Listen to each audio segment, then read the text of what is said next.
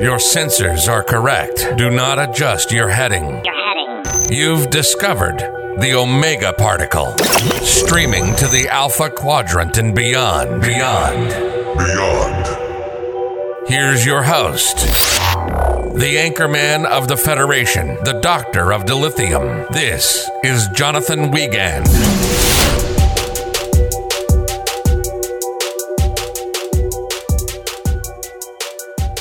Welcome to the Omega Particle. I am your gracious and humble OPP, anchorman of the Federation, sitting behind the golden microphone, Jonathan Wiegand. Some call me the Doctor of Dilithium, but never fear. The anchorman of the Federation is here, with half my brain tied behind my back, just to make it fair. Thank you for joining the program today. Uh, wow, we're going to another. Uh, may, I don't know if it's going to be a controversial one or not, but um, kind of talking about Enterprise and why it was canceled. And before you say, well, Jonathan, it's because of the campy acting and uh, terrible writing and terrible time slot, I will say, yes, but there's more to it. And because I always thought that. And again, I'm going through this whole rewatch. I'm, I'm coming into it. I'm like, wait, this there's a little bit more to the story. So I was like, this would make a great episode. And um, I will set a limit. And Luna, you can keep track of me. Luna, my uh, intern sound engineer, she she'll keep track of this count. Um, how many faith of the heart jokes we can make? I think we've set it at five. Don't let that limit you because we've got faith of the heart. and if you don't know what I'm talking about, we'll we'll get into that because I'm sure maybe some of you have never even seen Enterprise, ever heard about it. Um, maybe you think this is a uh, quantum leap thing with Scott Bakula. It's not. It's official Star Trek. If you've never seen it, it is on Paramount Plus because the evil or uh, corporate overlords have uh, consolidated all of Star Trek into that one beautiful streaming service. Yeah, but I, I won't mince words either. It's on Paramount. There are some issues with it. It is the redheaded stepchild of the Star Trek universe, and we're going to get into why. But I'm just just get a couple episodes. Uh, just choose at random. Doesn't really matter. um, check it out if you've never seen it. Let's get this candle lit, Luna, and roll that beautiful bean footage.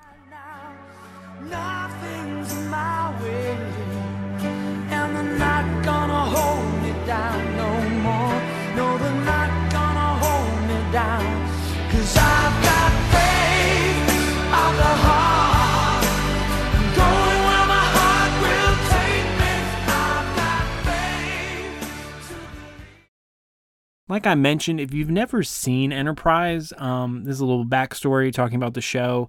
Um, it was originally launched in 2001, and if that year perks up, yeah, that was kind of the end of the golden age of Star Trek, as I call it. You had TNG, DS9, and, and Voyager ended in 2001, and Enterprise, and it was going to be completely different Star Trek series. It's set a century before the events of the original series. So you got 100 years before before Kirk and between Archer, who's the captain of the Enterprise, NX-01, and Enterprise 1701 with Kirk. It really just chronicles humanity's first steps into deep space exploration. Talks about how we got into space, how the Vulcans are a bunch of douchebags. if you've uh, never seen the show, it's pretty hostile to the Vulcan people. It's like the Vulcans raised their gas prices to five dollars or something. hot, that's hot. Um, never mind. It was actually fun fact. Um, talking about the faith of the heart. If you don't know what that joke is, intro song is actually this poppy cover song called "Faith of the Heart," and it's really corny, and it's kind of like this mosaic. Um, kind of plays behind in the intro, like showing how we first went from like ships on the water exploring the Atlantic all the way to, you know, Zefram Cochrane. So it's very terrible. Not going to mince words, it's not good. But it's kind of like one that thing where um, it's like the Chicago Cubs. You know, they, they suck so bad, you just love them. So it's kind of that what it's like now. And I can say that as a lifelong Cubs fan, where we're not good. So, like I said, it, the the show really started out as this kind of a a serial kind of show, and we'll get into why they had to make it that way with big over like reaching arcs that never developed. So the show actually started, but transitioned away from these what I like to call standalone episodes, which kind of make the best trek. Um, you kind of get you're in and out, you learn a lesson, and that's it. And it kind of it it was really good because it explored like certain relationships in the Alpha Quadrant we really haven't talked about before, like um, the war between Vulcans and Andorians, and threw some Klingons in there as well before the Khitomer Accord. So it, it had some really interesting themes that never developed, and we'll get into why. Um, and then all of a sudden, like I said, it was started in 2001. After um, post 9 11 America, it turned into this serialized war story with these new antagonists called the Xindi. And it definitely made a big effort to reflect the darker mood of the country. Um, it was not very good that third season. But like we'll say, we'll get into reasons why. And even the fourth season leaned really hard into fan servicing. And one of the major points of the whole entire show, um, especially the fourth season, is you see the formation of the Federation. Um, even offers a crazy explanation for the Klingons' wildly different appearances in the original series versus later Star Trek series. I think it was like a disease or something that that's what caused the ridges to form or or go away or something wild like that. Um, and even managed to sneak in a TNG cameo in the show's extremely polarizing finale. Um, however, as we know, the fourth season, the ratings were no longer sustainable, and UPN canceled the series. Um, the funny thing is, in the original series back in the 60s, there was a huge letter writing campaign that saved the, the original series, TOS. And they uh, Star Trek fans thought, hey, let's do it again. Let's do a huge letter writing campaign to revive the show and get a fifth season for Enterprise. And it fell and it was awful. and it, we got nothing from it and it was dead. So, for the first time since 1987, there was no active Star Trek um, on TV and in production. It was a, many people can quote it to the failure of the previous two Star Trek films but it was enough to put the franchise on ice until it was revived by J.J. Abrams and all his lens flares in 2009. So that's kind of like this a backstory on Enterprise. If you've never heard of it, you've never really have no idea what it's about, and it's kind of again, like I said, it's somewhat of the redheaded stepchild of Star Trek. I I mean, I definitely believe that. Um, normally, my normal rotation of watching Star Trek shows, I usually sometimes skip it. It's just it's not for me, but that doesn't mean it's somebody can't enjoy it. So I think everybody should at least try it. But hey, it's whatever. so time has revealed the qualities of Enterprise, I would say, and as some fans um, think, and that there's really a, str- a, strong affection for it. I know that um, there's a new shuttle pod. It's called Shuttle Pod podcast, and it talks about kind of the same rundown that the Delta Flyers are doing with Voyager, they're doing with Enterprise. And it's wildly successful. So, I mean, there is an audience for it and people do like it. So, I, yeah, so it's just a weird thing, you know. Um, time does that, especially with these shows that get canceled in the early to, mid 2000s, and all of a sudden there's a huge fan base for them later. Over the past, like, I don't know, 10 minutes, I've been saying that, yeah, Enterprise can be considered the redheaded stepchild. And one of the main reasons why is that is that every other major Star Trek show, TNG, DS9, Voyager, all went seven seasons. And they went either seven seasons because they had really good ratings or they had seven seasons because of the contract negotiations. But they all managed that. And Enterprise, as we know, only went four. So it had a detrimental effect. And I mean, it definitely hasn't helped its reputation. But like I said at the beginning of the show, I, I personally believe this yeah, every Star Trek show has had low ratings before, and there's been things done to, to boost the ratings, whether it's adding the sexuality of Seven of Nine on Voyager or um, DS9 becoming more serialized and more darker and bringing more war um, storylines or w- whatever have you. Enterprise actually almost was doomed from the get go. Um, it's the most heavily influenced Star Trek by um, the studio than we've ever had and probably will ever have.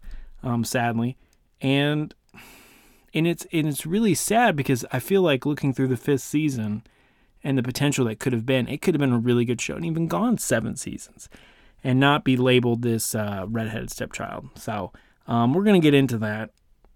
But before we do, if you're not familiar with Enterprise, we're going to talk about how it ended. So, quite frankly, Enterprise ended on a bad note. it's probably one of the worst um, sci-fi endings of all time. I I remember the first time I watched it, I was like, "What the heck is going on, and why would they do this to us?"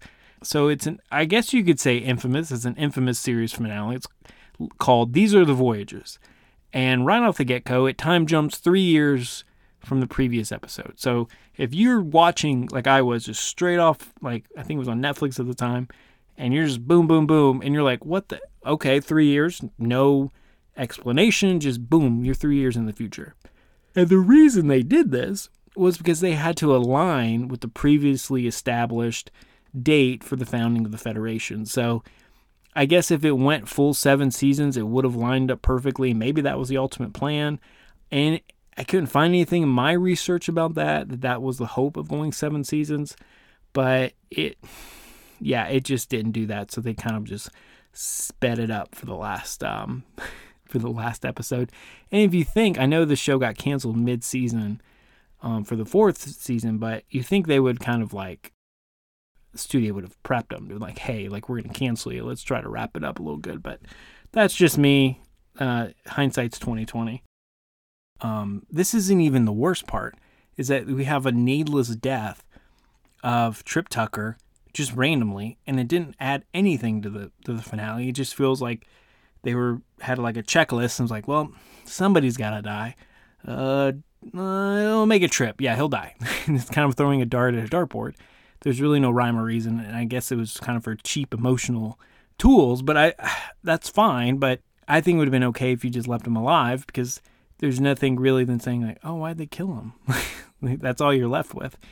But the piece de la resistance of the whole season series finale, should I say, is the fact that the entire affair of the last episode is nothing more than a holodeck program run by Will Riker on the Enterprise.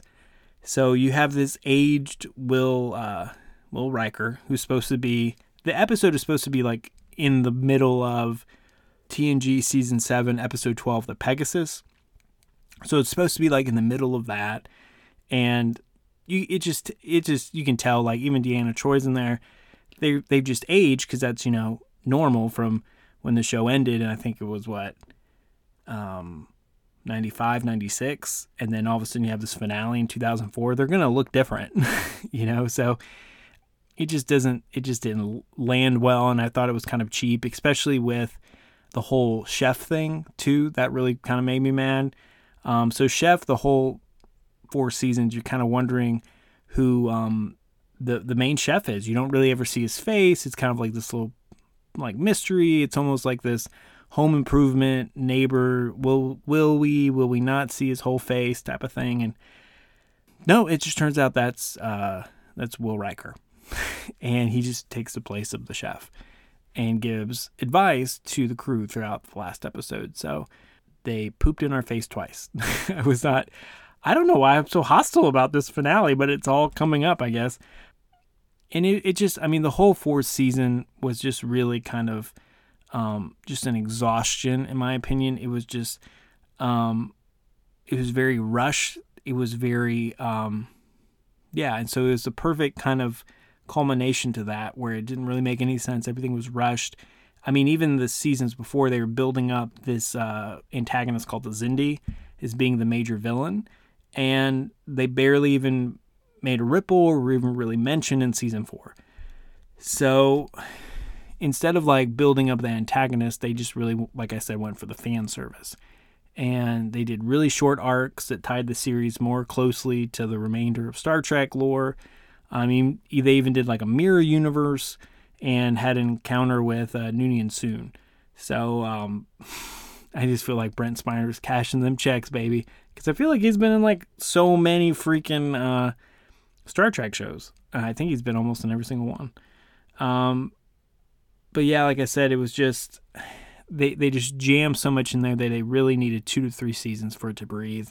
And again, it's kind of leading more to like its bad reputation. But again, as we'll get into why it was canceled, like the studio inter- interaction, studio influence on those decisions. So it wasn't like directors and writers had full full reign here, and they were really bridled and held back by the studio, and that's kind of sad because I feel like, and I hate to say this, as we'll get into, um, it could have been season five could have been special, even the future seasons on top of that.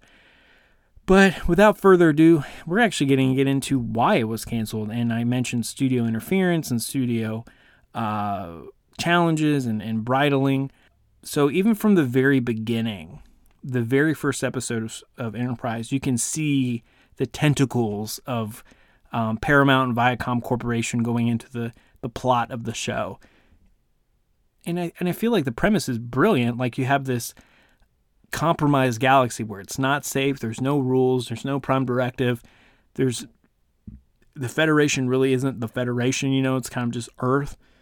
Earth and Vulcans are working together and that's it. And so I feel like you could have really had a lot of fun with that. Yeah, they, they decided to go this weird um, route with the temporal core, as, as I'll mention. So executives, like I said, started from the first season. Executives already vetoed the very early ideas um, that the producers brought to the table, and then continued to make suggestions throughout this the series.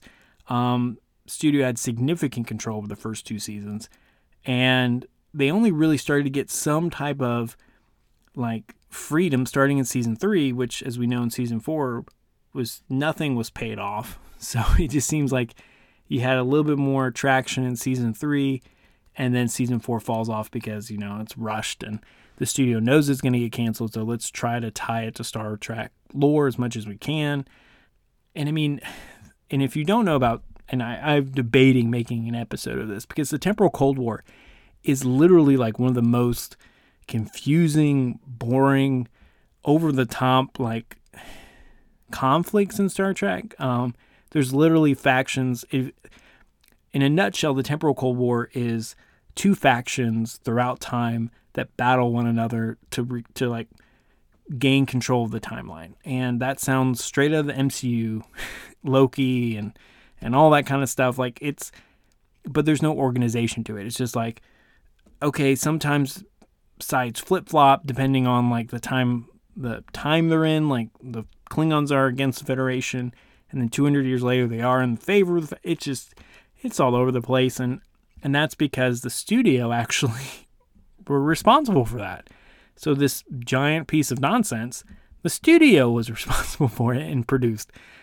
And they wanted to do that because they wanted to bring in a futuristic aspect. Um, they were worried that it was going to be too prequely and it was going to be too like in the past, and they wanted to bring in a future aspect. Even the famous uh, Brannon Braga, the Star Trek producer, um, said the plotline was uh, strangling. Like you couldn't do anything with it. And good God, yeah, it was bad. And even one executive, like just a side note, wanted to do a different boy band each week on Enterprise to perform, whether it be Faith of the Heart or like I don't know if the performance on the holo. I don't know because they didn't have a holodeck, but it was. They just, I mean, we really don't know what the show would have been like without executive meddling, and that's really sad because I think it could have been something really cool. Like I said, um, season five, these are some proposed plot lines that have kind of like leaked out. So before they received the word of the show's cancellation, writers were already like developing plans for season five. So this is why we have them.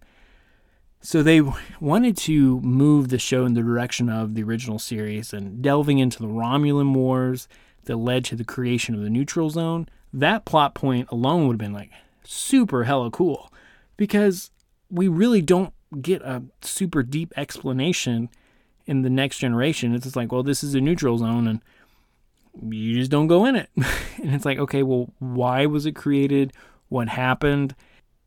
And I just feel like they could have gone through a bunch of actual wars, but then the uh, diplomatic side of it and seeing how it was created and the logic behind it. And it's something we've really never explored.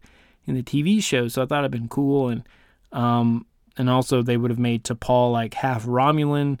I thought that would have been like interesting point. Um, another plot line they would have revealed the origins of the Borg Queen as a Starfleet medical officer who made contact with the Borg. Um, it was even supposed to feature and have the return of Alice Krige as the Borg Queen. So I, th- I think that would have been kind of neat to see um, a little side project with the Borg, especially after Voyager and their whole expansion of Borg um, lore. I thought that would have been nice to see the creation of that, and we get a little bit of that in Picard, but not too much. I'm walking on eggshells. Don't want to spoil anything randomly for you guys. Um, and also another big plot point would it would have spent more time on Earth history and how it became this like Trek era like paradise, you know, that that they had in the 24th century. And as we know with like DS9 and the Bell riots, in and even Picard we see it a little bit, like there's definitely a monumental shift. And I feel like to see that play out on Earth would be cool. And maybe that's an idea for a show, I don't know, but um uh, another option they have here is going down the list. They've made Shran a main character, which is played by Jeffrey Combs, who's an Andorian. Um, Andorians, if you don't know, are those blue people with the little, uh, I don't know what they're called, uh, uh, t- tentacles? I, I don't know. Don't look at me, Luna. Ten- tentacles on top of their head. But um, anything with Jeffrey Combs is great. Star Trek uh, alumni and almost everything, so um, anything he's in is good yeah, I definitely think with all these heavy plot points, um, they definitely could have been one of the favorites and even pushed forward into season six and season seven. But we'll never know because there's a lot of issues from the studio and even going deeper. Like in my research, I found out that the studio pretty much like set up the show to fail.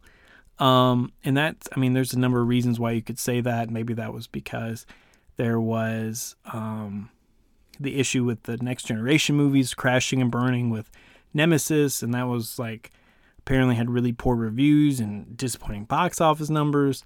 And then you also had like kind of the fatigue of the entire Trek series because it had shows since 1987. And now we're getting into 2003, 2004, near the end of the fourth season of Enterprise. So it's been on TV a long time. And so I think maybe some people just got tired of it or just took it for granted or what. Um, it just, I mean, to think about it, I mean, there was a time in the 90s when there were two Star Trek shows on at the same time. And that that's a lot. Like, I mean, especially if you're a dedicated fan and we don't have the, and people in the 90s didn't have the resources we do now, or you can record and DVR and catch it later, just watch a whole season like in one weekend. You had to watch it at eight o'clock on Friday night, and if you missed it, you missed it. and so um, hopefully they'd show a rerun in off season, but yeah, it was kind of um, more difficult to watch. So people had to choose what they wanted to watch, and so it just kind of, yeah, they I guess they didn't compete very well. And there's also some issues with like CBS um, fired um, the president Mel Karmazin in 2004 over differences with Viacom, and, and a lot of people, especially um, the actor who plays Trip Tucker, actually said in, a, in an interview, he's like he was a major um, major fan and same thing with um, a guy named Kerry McClug. McClug, is that it? I don't know. Um, he got fired, and so after that, they had these guys in the boardroom that were really backing them. They lose their job, and then all of a sudden, they get moved to this um, Friday night time slot, which apparently on UPN, I didn't know this, is that if the local baseball team, so if you live in St. Louis, is playing at eight o'clock and Enterprise comes on at eight thirty, that they'll play the baseball game over Enterprise. So um, even in Scott Bakula's hometown of St. Louis, they were showing the Cardinals game instead of Enterprise. So you can't really say, oh, yeah, I was given the best opportunity to succeed. It was really kind of just like showed the door in a quiet way. Be like, we're kind of done with Star Trek. Let's go away. And I mean, you can make the argument maybe the ratings weren't as bad as, as Voyager or DS9 in the early years. And I know DS9 and Voyager had more contractual obligations with the network, so um, they didn't get fired, and maybe that's why they did that with Enterprise because they didn't want to get trapped into this um, kind of unsuccessful thing. Who knows? And who knows how Enterprise would have been without the tentacles of corporate overlords kind of reaching in. But that's for history to decide. And I mean, I know there's a lot of people that want T'Pol to show up on lower decks. I think that's a movement that, the Trekkies are on, and I totally support it. I would love for them to bring in some kind of like tip of the cap. And they and to be fair, they have done that through Discovery. And even now, lower decks they name things after uh, Jonathan Archer. They mention him or Bob. So it's it's it's not bad, and I know it's definitely lore, but I think sometimes we give it um give it a hard break for being the redhead stepchild. But at the same time, you can look back favorably on this, going and thinking and knowing this backstory, and be like, well, maybe maybe it's not as bad as as we all think, and that's me included. Because I'll be honest, sometimes the acting is super campy, but I don't know if you've ever watched the original series. That is like the master of camp. So um, nothing wrong with that. You just got to be in the mood for it, man. Whatever floats your boat. All right, that has been Enterprise and why it was canceled, the studio meddling, and and everything in between. So thank you so much for listening. And Luna, let's light this candle.